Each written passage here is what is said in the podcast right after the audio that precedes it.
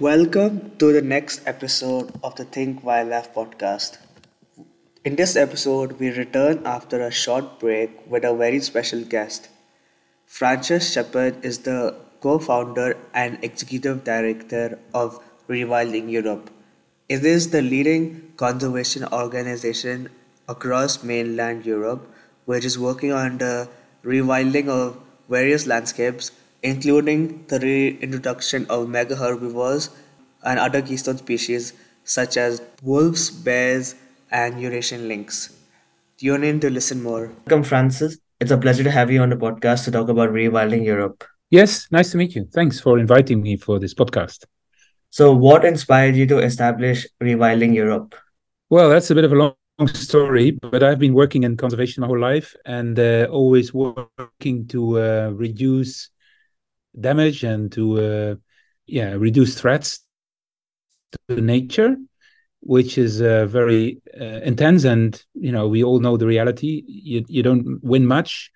And then I discovered in many places where I went during my uh, career that there's an incredible power in nature. So apart from just trying to stop losing nature, I felt like why not uh, work with nature to restore it? And so the whole idea about using the the power and resilience of nature to bounce back, if we allow it to, became like, like the drive of uh, what I wanted to do next. And uh, and that was, you know, one Rewilding Europe was a fantastic opportunity to do that um, because in Europe, as you know and may know, um, we lost a lot of nature, and everything is and everyone is focusing on trying to protect it and uh, you know don't continue to losing nature but at the same time uh, we also have an opportunity for bringing nature back to europe and this has to do with a number of uh, developments that we see already happening for decades and one of them is rural depopulation so young people leaving the countryside old generations stay behind uh, land is being abandoned often marginal land that you know in the old days you could still earn a living but in modern times you can't same time, we saw wildlife come back. You know, lots of the doing quite well. Um, there is also, uh, you know, as people live more in urban areas, there is an interest in going out, and so nature-based tourism is on the rise. You know, big time. So we saw these things being connected, and we felt this is a historic opportunity actually to start with something that will boost nature to come back across our continent. So that was that shared that a few bit of an incubation, uh, the start of rewilding Europe. My second question for you is that what are the rewilding principles and how are you implementing them at Rewilding Europe? Yeah, so we set up a number of principles that we felt should guide us and just be aware there's no silver silver bullet or blueprint for rewilding that you can just apply in any continent or any country. So we went on a bit of a discovery path, if you like. You know, how would rewilding work in a European context? You know, it's not about protecting wilderness and and create or creating wilderness in Europe. Of course, you know as many people know, the landscape is very much cultivated, it's human dominated. Although there's less pressure on land, as I explained, and wildlife is coming back. So um, you know the principles are. It starts actually with the definition of rewilding, or or you know what is rewilding, and as we say it, it's um, there's different ways, but you know a more popular version is allowing nature to restore itself or unleashing the power of nature or uh, you know restoring uh, functional ecosystems. So it's make making nature work again uh, to the both nature of course and biodiversity and and so on but also people. Uh, so so the principles are very much uh, it's it's quite holistic. It is uh, using nature's power to build back and bring back nature to europe it's um, very much uh, connected with communities, so it's uh, important that people benefit. So the people's dimension to rewilding is very important. Um, it includes uh, making sure that you know you include the the local the, local history of a place. You cannot just um, forget about that. Of course, you build on everything that is there, including the local culture and and the history of the place. And so we have set up this set of rewilding principles that uh, we are applying and of course, depending on the local context, whether it's sort of the ecological context or the geographical place or the cultural or socioeconomic context, that of course determines uh, to a large extent how these principles express themselves in this particular landscape. And that's what we're doing in 10 big landscapes or places now across Europe. What role does keystone species have in ecological restoration? Yeah. Yeah. So if you start looking at a landscape and you look at okay what is the rewilding potential here or need if you like then of course you look at what are the key drivers of these ecosystems. Is that flooding like in river systems? Is it erosion? Is it um, uh, natural grazing, the role of carnivores. You, so you look at how complete is this system, what uh, how how much is the uh, ecological functioning developed, and then of course you see in many places that we're actually dealing with degraded systems where a lot of things are missing, and you know of course there's a key role for uh, for wildlife species that that can influence landscapes, whether it's through grazing, whether it's through other other ways, and so keystone species are those species that are more important than others uh, because they influence landscapes. And, and those are the species that we would like to bring back because they will help us to rewild, right? So let's talk about uh, large herbivores. So Europe used to have large herbivores before people came. You know, it was full. What we know from Africa and places in India and other places in the world, full of uh, large herbivores, wild horses, aurochs, um, uh, European bison, you know, lots of deer, you name it, Kulan, Przewalski horses. That you know depends on how far you go back in time, but we have a lot of we had a lot of large herbivores that were working like landscape architects because they graze and they browse and they push trees. They can suppress vegetation and and create a very dynamic and natural landscape. And uh, when people came, a lot of those animals, uh, you know, disappeared. Some species even got extinct, like uh, the auroch got extinct, and also the European wild horse. Um, or they became very low in densities. So th- their impact on the landscape basically disappeared. And man, a lot of that was replaced by domestic animals. So Europe used to have, when people came and started livestock grazing, I always say zillions of sheep and goat and horses and cows and what have you, donkeys that that graced the landscape. So a lot of the landscapes actually in Europe were heavily overgrazed. If you look at old pictures from the Alps and the Pyrenees and the Apennines and other places, very bare mountains without any trees. Um, but when this rural depopulation happened, the livestock grazing also uh, decreased heavily, and, and, so now you see that those places are, uh, are, are these landscapes that I just mentioned there's a lot of uh, natural regeneration happening of forests. So forest is coming back big time in Europe. So you could say that the first time ever in Europe we we are missing large herbiv- herbivores now. And so what we are doing with Rewilding Europe is bringing those large herbivores back to play that role again in these ecosystems because you know it's fantastic to have closed canopy forest, but the natural landscape and the most you know so diverse landscapes uh, can only exist when megafauna and and and herbivores in particular are also part of it. So uh, that's just an example of the role of a keystone species. So, how does rewilding help tackle the climate crisis? Well, there is two ways how rewilding can contribute, or actually a number of ways. But let me focus on two. Um, uh, can can help sort of yeah tackle. It's maybe a big word, or maybe we could say help to mitigate and also uh, you know the impact of climate change which is already happening as we all know or uh, adapt. One of them is you know large scale restoration of ecosystems whether it's grasslands or peatlands or forests of course captures a lot of carbon. So a lot of people still think that the only way is a technical way of of of capturing carbon. You know nature of course has proven for millions of years that the, that is the best technology we have. So if we restore peatlands, if we restore wetlands, if we protect and restore forest and all the, our ecosystems that capture carbon, uh, that of course is uh, is really important. So um, that is a big contribution to um, to reducing uh, carbon in the atmosphere. That's one. The other one is on the adaptation side.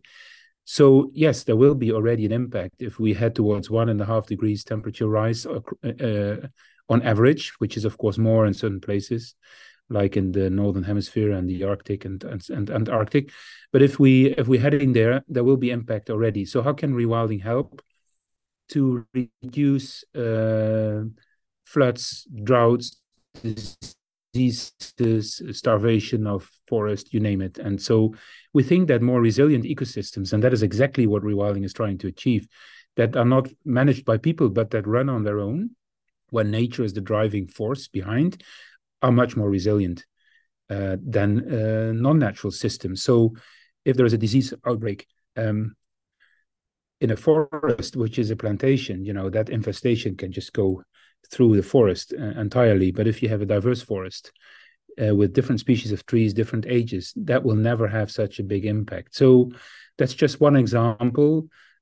The other one is about you know water and wetlands. We know there will be shortage of water and, and, and droughts in many many places, including Europe, like our rivers, and of course. Um, uh, creating areas, wetland areas, restoring wetland areas will help us to uh, to save water and uh, you know for any of our purposes. Um, and also, if we give space to rivers and there is flooding, you know we have lots of rainfall, intense rainfall nowadays as a result of climate change. Uh, you know, rivers that have a lot of space, you know, can absorb and can deal with these with, with these type of high floods.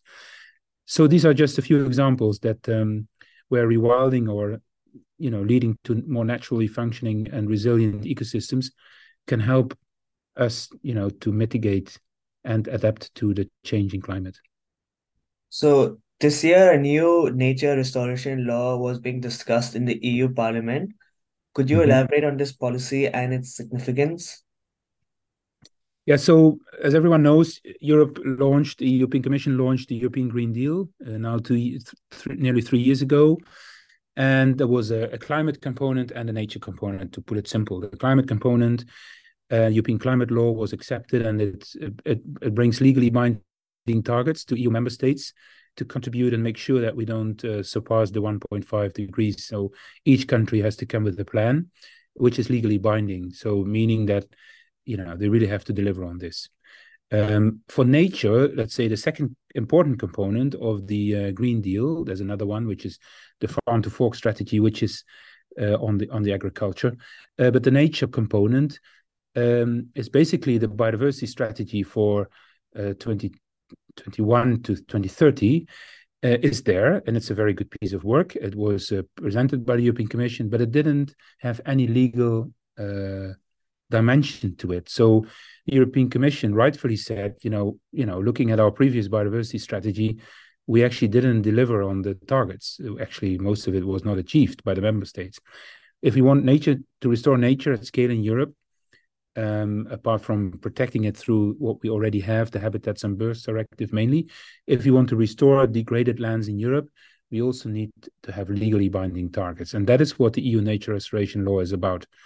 So it's a it's a it's a legal backing of the biodiversity strategy and the targets that are being set within the European Green Deal, and um, there's a big discussion about it because you know I think uh, most of us see that we need a change here, whether it's the use of pesticide or the intensification of agriculture, the way we produce our food.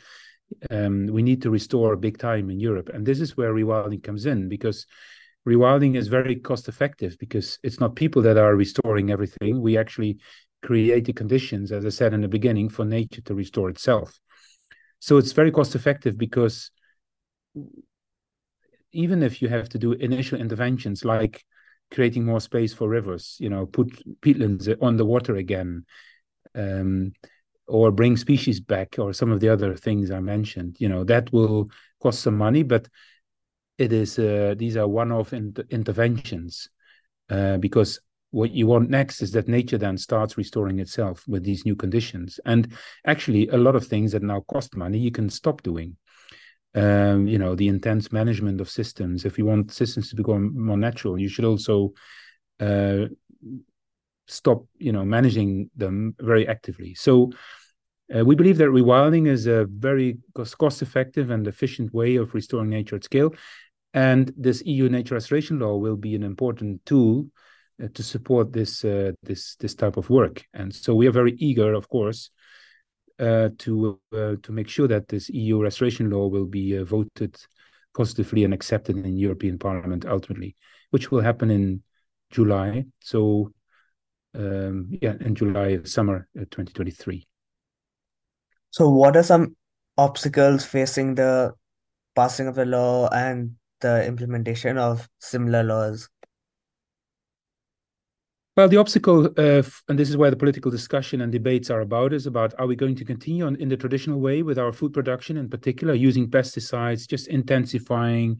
You know, the small farmers are losing out, the big farms get the big money, and leading to all these problems of uh, impact on climate, impact on biodiversity, and so on. And there's a lot of there's a lot of uh, uh, economic interest in the big agricultural sector, of course, of keeping things as as they are but we need change. And so the biggest um, lobby against this new EU restoration law comes from the food and agri sector, uh, which is a shame because um, uh, I think everyone can see that this is not a sustainable way of producing our food. We need systems change.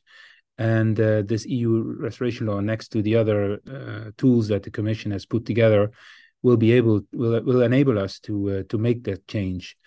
So there is strong opposition from uh, from those sectors, um, and that's what the the discussion of the fight, if you like, is about now. It's about voters, it's about power, it's about money, it's about capital, it's about big uh, companies and the industry that um, wants to wants to keep the status quo, which uh, you know I believe is not the, the way to go.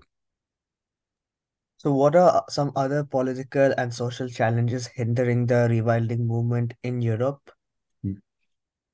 So some of the other challenges that we that we come across uh, in in sort of rewilding Europe and making rewilding mainstream in Europe is that maybe first it's more the the the, um, the, the psychology. I think because Europe is so cultivated, everyone believes that if we don't manage nature, it will go wrong.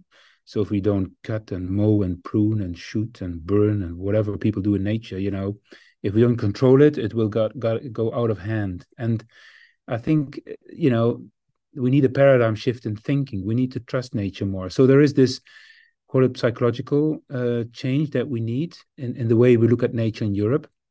And all the rewilding examples that are now being uh, pursued and people are working on, and it's really mushrooming all across Europe, they are meant to demonstrate and show people, look, you know, this is not dangerous or it doesn't um, it doesn't impact the, you know the food production or whatever. This is actually ensuring that we have clean air, clean water, that we uh, that you know it supports human well-being. It gives uh, economic opportunity. It gives these climate uh, benefits. So there's many things that that that people are not aware of yet. That I hope we uh, you know we can demonstrate. So the, the the change in thinking is a big one because that that's where it really starts. Other challenges are more practical, like current policy environment is not yet supportive, sufficiently supportive for rewilding. We come across lots of barriers that you know you can't do this, you can't do that, and you have to do this, you have to do that, which is based on this old thinking that we need to control nature. So, um, so those are um, uh, I would say two two main challenges that we come across and that we are working on. And there's a few more, of course, but that's more maybe local, where uh, yeah, there could be all sorts of challenges locally that we have to address. Uh, but overall, we see a lot of progress happening and uh, results and and and also impact starting to uh, to show up uh, in our um, rewilding initiatives. Now, ten landscapes across Europe, and our latest annual review that was just published in June uh, gives lots of stories where you... various top predators are returning to Europe's landscapes. So, what has been the broad ecological impact of re- reviving wolf, bear, and lynx populations across Europe? Yeah, so we see a, a comeback of large carnivores already for uh, for decades. I have to say. So we talk about brown bear, gray wolf, European, European lynx, or sorry, Eurasian lynx, Iberian lynx, but also uh, wolverine, and even some of the medium-sized uh, carnivores like uh, golden jackal. Um, and these are coming back because of better protection. Mostly, you're not allowed to shoot these animals and uh, or poach them or whatever. So better protection has made a big difference. So they're spreading uh, uh, across Europe again. And this is very unique because I don't know any other continent that has this increase in numbers, but also range expansion, uh, like we have in Europe of the of nearly all or basically all the, the large carnivores. Of course, I know the example of the tigers in India, but in general, you know, if you look at Africa, North America, it's uh, there's not a lot, uh, you know, it's not comparable to what's happening in Europe. So that's really positive news. And there's difficult, different uh, ideas about how they impact the landscape. And you know, there's being studies uh, is, are being done on it. Of course, many people know the story about the wolves in Yellowstone and Yellowstone and how they change rivers. Those were actively reintroduced in Yellowstone. In Europe, we have natural expansion. The only species that are being reintroduced in some locations are Eurasian lynx and Iberian lynx. All the other species are uh, are not reintroduced. And there was a former reintroduction of brown bears in the Pyrenees, but that's basically it. All of it uh, is natural expansion. And um, we know, apart from predation, that there's other roles that these carnivores play, large carnivores play in nature. For instance, uh, the impact on the on the behavior of their prey, like wolves feeding on red deer. Uh, you know, so big herds of red deer, uh, just you know, grazing calmly in an open place or in the forest that has changed. You know, they split up in smaller groups. They're much more skittish. They have less reproduction because a lot of energy goes into the, you know, the running away for wolves, and and so there is all these uh, other uh, effects that we are just starting to see, really, in particular of of of of of the wolf. I think that's the most impactful species, but of course the others also have an impact in terms of um, uh, predation uh, but also this what we call ecology of fear type of behavior that changes the the way landscapes are being grazed. So apart from the fact that you have these grazers that have an impact, if you also have on top of that carnivores that influence the behavior of those grazers, of course you can imagine this brings another dimension to the to the natural process that you see as a result of that. So um, uh, the impact is there definitely but it's hard to sort of give a simple one liner on what that impact is. But the types of impact are clear, and to what extent it really changes landscapes. That, of course, is something that takes a lot of time, and there are studies ongoing to uh, to look at this. Uh, some people say in human-dominated landscapes like Europe, you don't see so much effect. Others doubt that again. So, yeah, I think future research will uh, will help us to um, to learn more. So why have the mega carnivores of Europe been recovering so successfully? The main reason why large carnivores are recovering successfully is legal protection. So we we have the Habitats and Birds Directive. So it's not only the large carnivores, but also you see a lot of, you know, big bird species and predator birds, raptors. Uh, they're also increasing. In fact, you know, we did a study um, now two times in 2013 and 2022 with the Zoological Society of London and BirdLife, and we looked at the success factors of 100 species. We finally ended up with 50 because we didn't have data sufficiently for all of them. But for 50 species, we described and analyzed the reasons for the comeback. So legal protection through the Habitats and Birds Directive is number one, because that affects, of course, the protection the protection status at national level as well, because EU member states have to comply with EU laws. Um, the other one is very much uh, dedicated species conservation work, reintroductions, habitat protection, and so on. And there's another important factor that's the hunting uh, policy. Uh, so some species at some point in some countries were forbidden to to be hunted, and that allowed their recovery. And I'm talking about, for instance, uh, Arctic geese species, like the barnacle geese. You know, huge increase of barnacle geese that winter in Europe because they, were not allowed to be hunted anymore. Um, so there's different reasons, but the common uh, the common reason is really uh, those you know dedicated uh, conservation work, uh, legal protection, and also habitat restoration in a number of ways. And some species were nearly at the brink of extinction, and the main two ones are the Iberian lynx, which at some point in the early 2000s had only like 25 breeding females left in Spain. Now there's over 2,000 again, huge efforts. So the Iberian is recovering. And the other very famous species that maybe not many people know about is the European bison, which were down to 52 only in zoos. So it got extinct into the wild. And uh, through uh, efforts of nearly 100 years now in Europe, starting in Poland in 1927, I think it was, breeding in captivity and releasing in places uh, in the landscape again. And now we are up to, I think, around 8,000 European bison. Not only, not, not all roaming free, but um, uh, a huge success, I would say, for this uh, largest uh, herbivore, uh, largest mammal that we have in Europe. What have been the implications of rewilding predators on local communities in terms of uh, human wildlife conflict and other social mm. impacts? Yeah, you can imagine that um, in landscapes or areas or regions where people used to live with these uh, large carnivores in particular, they had their ways. You know, they had uh, shepherd dogs. They knew they get they had, you have to bring the sheep at night into a corral. Uh, and they also were used to the fact that they would lose certain percentage of their animals every year because of uh, predation by wolves in particular. Uh, so that was like common sense, common practice, more or less. But you can imagine if countries that didn't have wolves for 200 years or longer, and the species is now sort of entering their country, and I speak about my home country, the Netherlands, where we now have, I think, around 30, 35 wolves in our small country. You know, it takes a lot of effort to uh, get used again to live, you know, side by side with this animal and um, and find ways to coexist. So I would say coexistence, were you know, is is a key uh, challenge and maybe also opportunity uh, for Europe and Europeans to um, to have their iconic wildlife back in their backyard, if you like, and uh, that is not only with the large carnivores, that it's the same with beavers, with deer, with eagles, you know, you name it, vultures.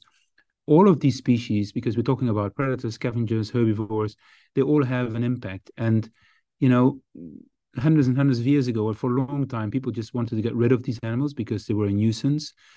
But I think, and I also hope that we, you know, civilized a little, little bit and that that we are not going back to those days that we just want to eradicate and poison and shoot and poach uh, these beautiful animals, but that we try and find a way to live in coexistence. And this is not only about reducing human wildlife conflicts, it's also about having benefits from the presence of these animals. So things like wildlife photography, wildlife tourism are on the rise in Europe. And so that brings a, a business case for many rural areas. If you have these animals, it's not just trying to live next to them and have as less problems as possible. It's actually more positive. You know, how can you build a, a local economy based on wildlife, wildlife watching?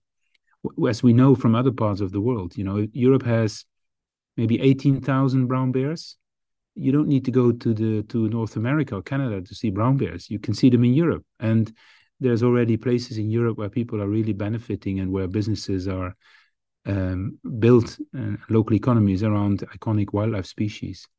So um, this is something we have to work on. Uh, it's not something that happens overnight, and there will always be people who don't like it.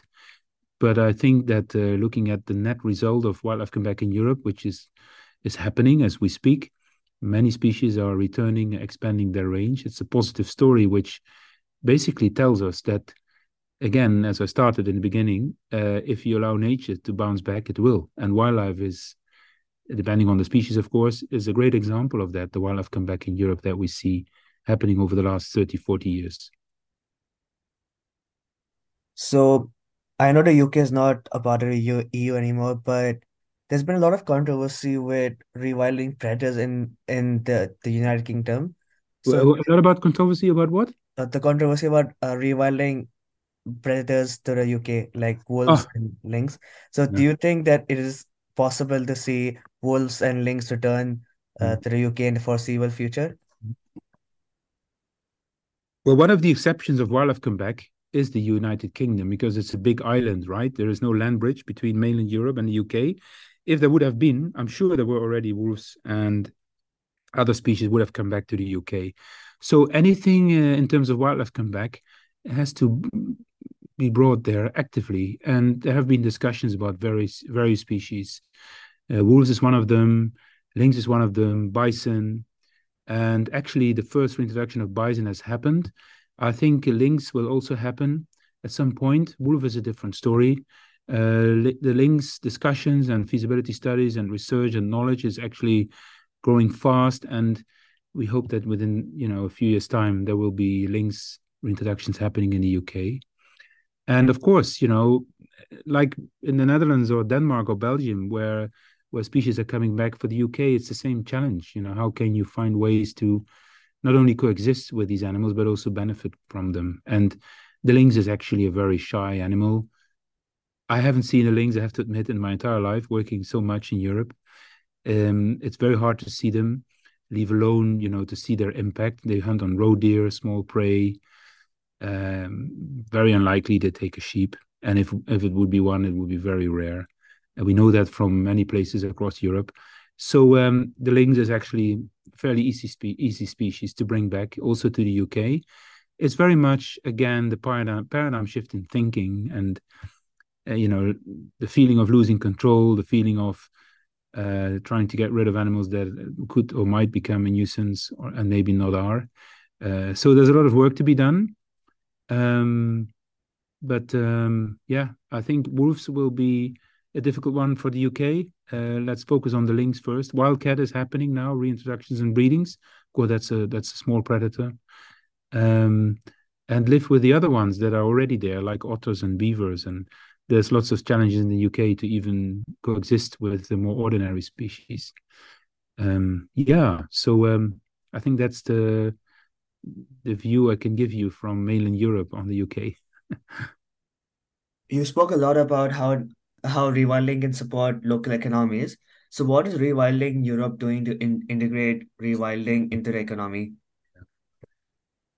In all of our landscapes, you know, we work on wilder nature, and that is around rewilding land, um, bringing back species, reflooding, uh, rewetting, uh, dam removal, you name it. All these uh, natural regeneration, all, all these things that sort of the natural processes and and creating wilder nature. That's one big piece of work.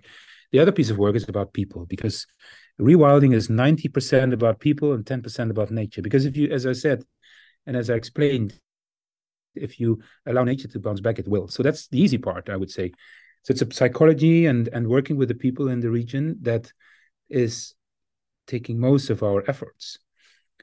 And it is a core element. So benefits for people is a core element. Nature for people is a core element of Rewilding Europe's work, and we do this in a number of ways. Um, on the more economic side, we're looking at how can we create landscape business plans that brings together all all the businesses and business ideas to create this new nature-based economy connected to rewilding wild nature and and you know the natural assets that such landscapes have. So we provide technical expertise help entrepreneurs with business plans provide finance through loans. Uh, we help with sales and so that they don't work in isolation together product for the region which uh, in turn provides incentives for people to appreciate nature and wildlife around them. That's the benefit side, of course, that we're looking for. So that's more, and that will bring jobs, income, visitors uh, around nature. So this is something that uh, is is key here. But there's also other sectors apart from tourism that we can work with and where we could develop business models. For instance, on rewilding forests, we are pioneering new business models around transforming plantations into more natural forests which you know could be very useful in areas where there's a lot of plantations which uh, are, um, are, are easy to to burn, like in Portugal, eucalyptus and pine tree plantations.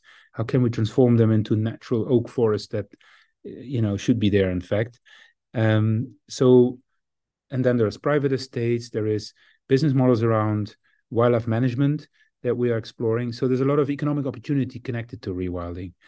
And then there is also the what we call the wider benefits. Those are the benefits. For instance, yes, you know, this is about well-being. This is also about pride and identity of of regions and landscapes that were suffering from land abandonment, economic downturn. You know, young people leaving, uh, public facilities being closed, like uh, the library, shops, uh, transport, you name it. And uh, what we see now, uh, starting in some of our landscape, is that young people that leave a region where they were born and grew up to go and study in a big city, a capital of the country, can turn back because they still might have a house of their parents or a bit of land, but they don't come back as a farmer. They come back, you know, educated, uh, you know, maybe as an MBA or or or or being able to do an online business. If you have good internet connection, you can actually work quite nicely from the countryside and build a life there and grow your own vegetables and so there's a lot happening on the on that side as well. Uh, so the people's component is extremely important because we want these to become living landscapes where where there's a thriving economy, but not the old school thinking, but a new uh, call it regenerative economy that uh, nature that is nature based and which uh, makes people appreciate the values that are there instead of uh, intensifying land use um, again in these marginal places where there is actually that huge opportunity of um, building more natural landscapes, developing more natural landscapes and, and climate resilience instead of intensive monocultures of crops or trees.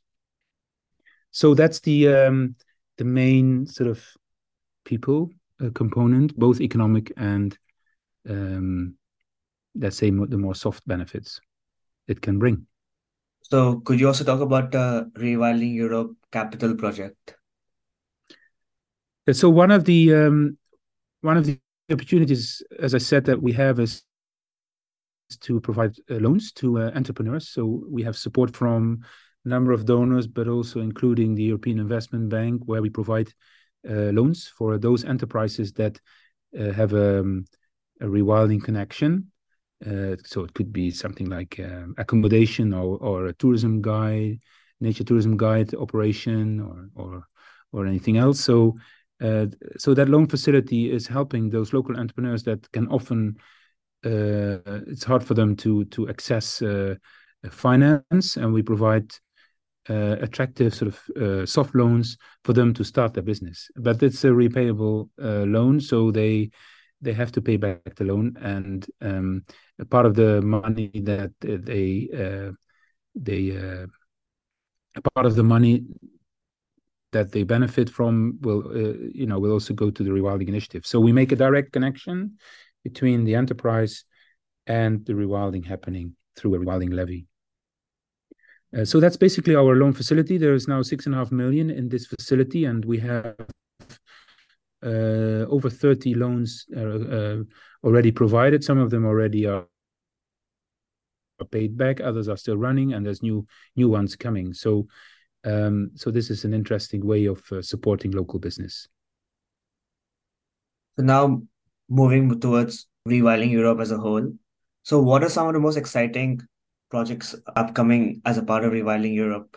So what we've done, we now exist 12 years. And when we were 10 years, we sort of looked back and also forward, and we we asked ourselves the question, where would we like to be by 2030? And um, so we developed a new strategy uh, for 2030 and that's what we are now uh, you know that's what we're now working on uh, everyone uh, in in the central team which is based here in the Netherlands uh, largely and also the 10 landscape teams um, so there's actually two big components of our work one is demonstration of how rewilding works and the benefits it brings so that's what we do in our landscapes with all our landscape teams and we now have 10 landscapes and that will grow to 15 and number 11 is in the pipeline, would, will be in France if everything goes well.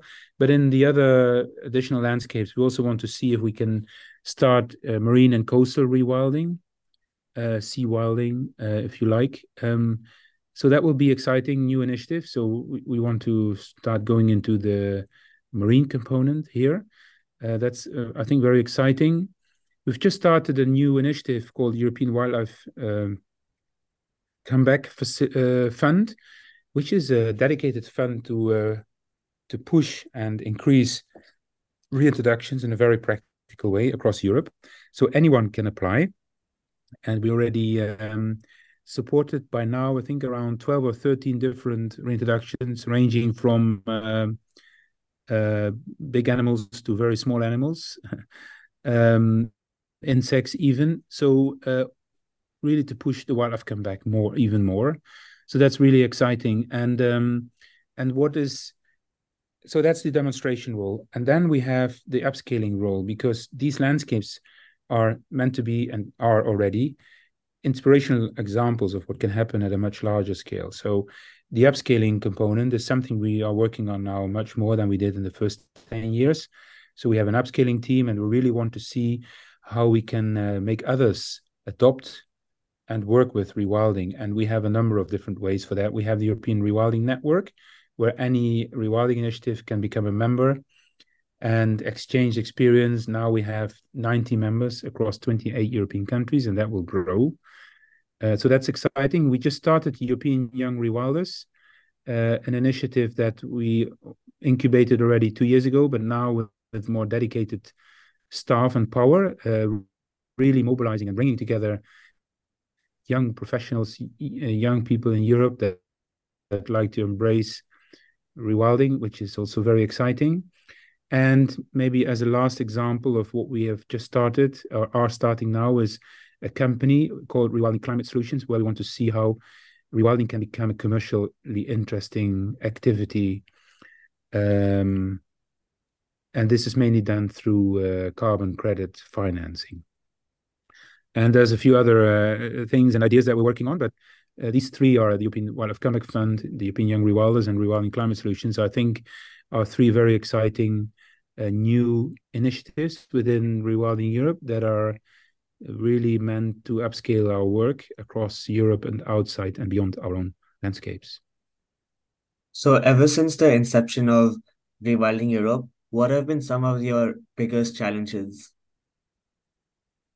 Of course, if you start a new initiative like this, um, although we were all very experienced, the people that that, that were the founders, it's a, you never know where this is going to go, of course. And when we started, we had this big vision and this big idea, and I think that's part of our success is that people felt attracted to the big idea. But of course, you also make a promise, and and if people support you with their funding, uh, of course, it gives you a big responsibility to make it happen, and you don't know if that is going to succeed. But uh, I think you know we have been growing very strong, and um, uh, and I think yeah we are on a on a very nice path to uh, become a, a bigger, not in terms of organization, but in terms of uh, rewilding happening out there. Um, and of course, you have to overcome lots of challenges because it's a new way of thinking. I already mentioned that before. fundraising, you know, finding the money uh, to make make it possible what you want to do. That is going better and better. Uh, there's a lot of interest from uh, private sector, from corporates, from private foundations, uh, individuals that want to support our work. Also, because we're able to now show results and and start start of impact. So that is something that people really look for. You know, the talking is enough. We need to act. I think that's the blah blah blah remark that Greta Thunberg once made.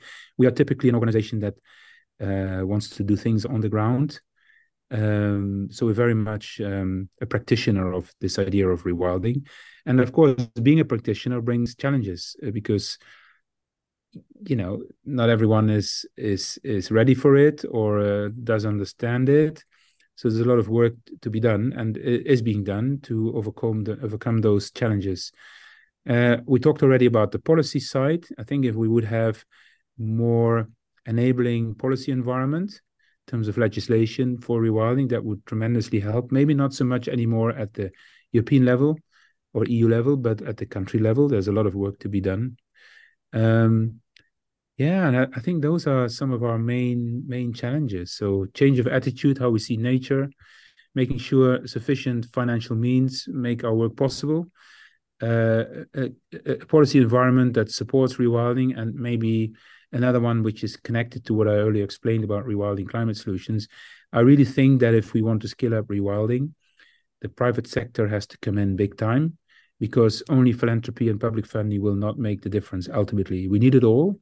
We're very much supporting a blended finance sort of uh, system, but the private sector, um, driven by their shareholders or by ESG policy or becoming nature positive, can do a whole lot. And uh, we see that interest in the corporate sector really increasing a lot. And we are uh, working with a number of new partners, big corporates that um, that I want to uh, join our um, our in- initiative. So that that's positive. And how can individuals join the rewilding movement? As an individual, there is a lot of things you can do, and that's uh, apart from following us, um, you know, uh, make a donation. Uh, I think promoting rewilding through uh, uh, through sharing articles and through social social media uh, the beauty of rewilding is you can rewild your own garden, you can rewild your city park, so you can become active yourself in rewilding and start rewilding initiatives. Of course, you can also visit our landscapes. If people would like to go on holiday, they are very welcome to book uh, their holidays to our areas. We have Rewilding Europe Travel, um, our um, main tourism partner that offers interesting itineraries where you can see and learn about these rewilding landscapes. And if people who are already practicing rewilding, they can join the Rewilding Europe network, so European Rewilding Network. So um, there's lots of things you can do, and I think that's what like that's what people like a lot. Um, it's very actionable, and um, uh, yeah, from as I said, from your own backyard to to being part of something bigger, or uh, you know, share share the news and and follow us or make a, a contribution w- with a donation or become a partner you know companies organizations uh, private individuals can become a partner and and join us and, and support us maybe more substantially if they are able to and willing.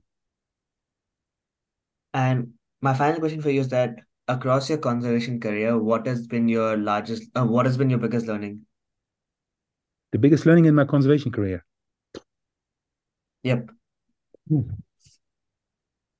Well, the the biggest learning in my conservation career has to do with what I call moving from this anxiety narrative to what we call an empowerment narrative. And the anxiety narrative is that uh, nature is um, weak, we have to help it, it depends on us. And if we don't save it today, it will disappear tomorrow. So there is this marketing drive of sense of urgency and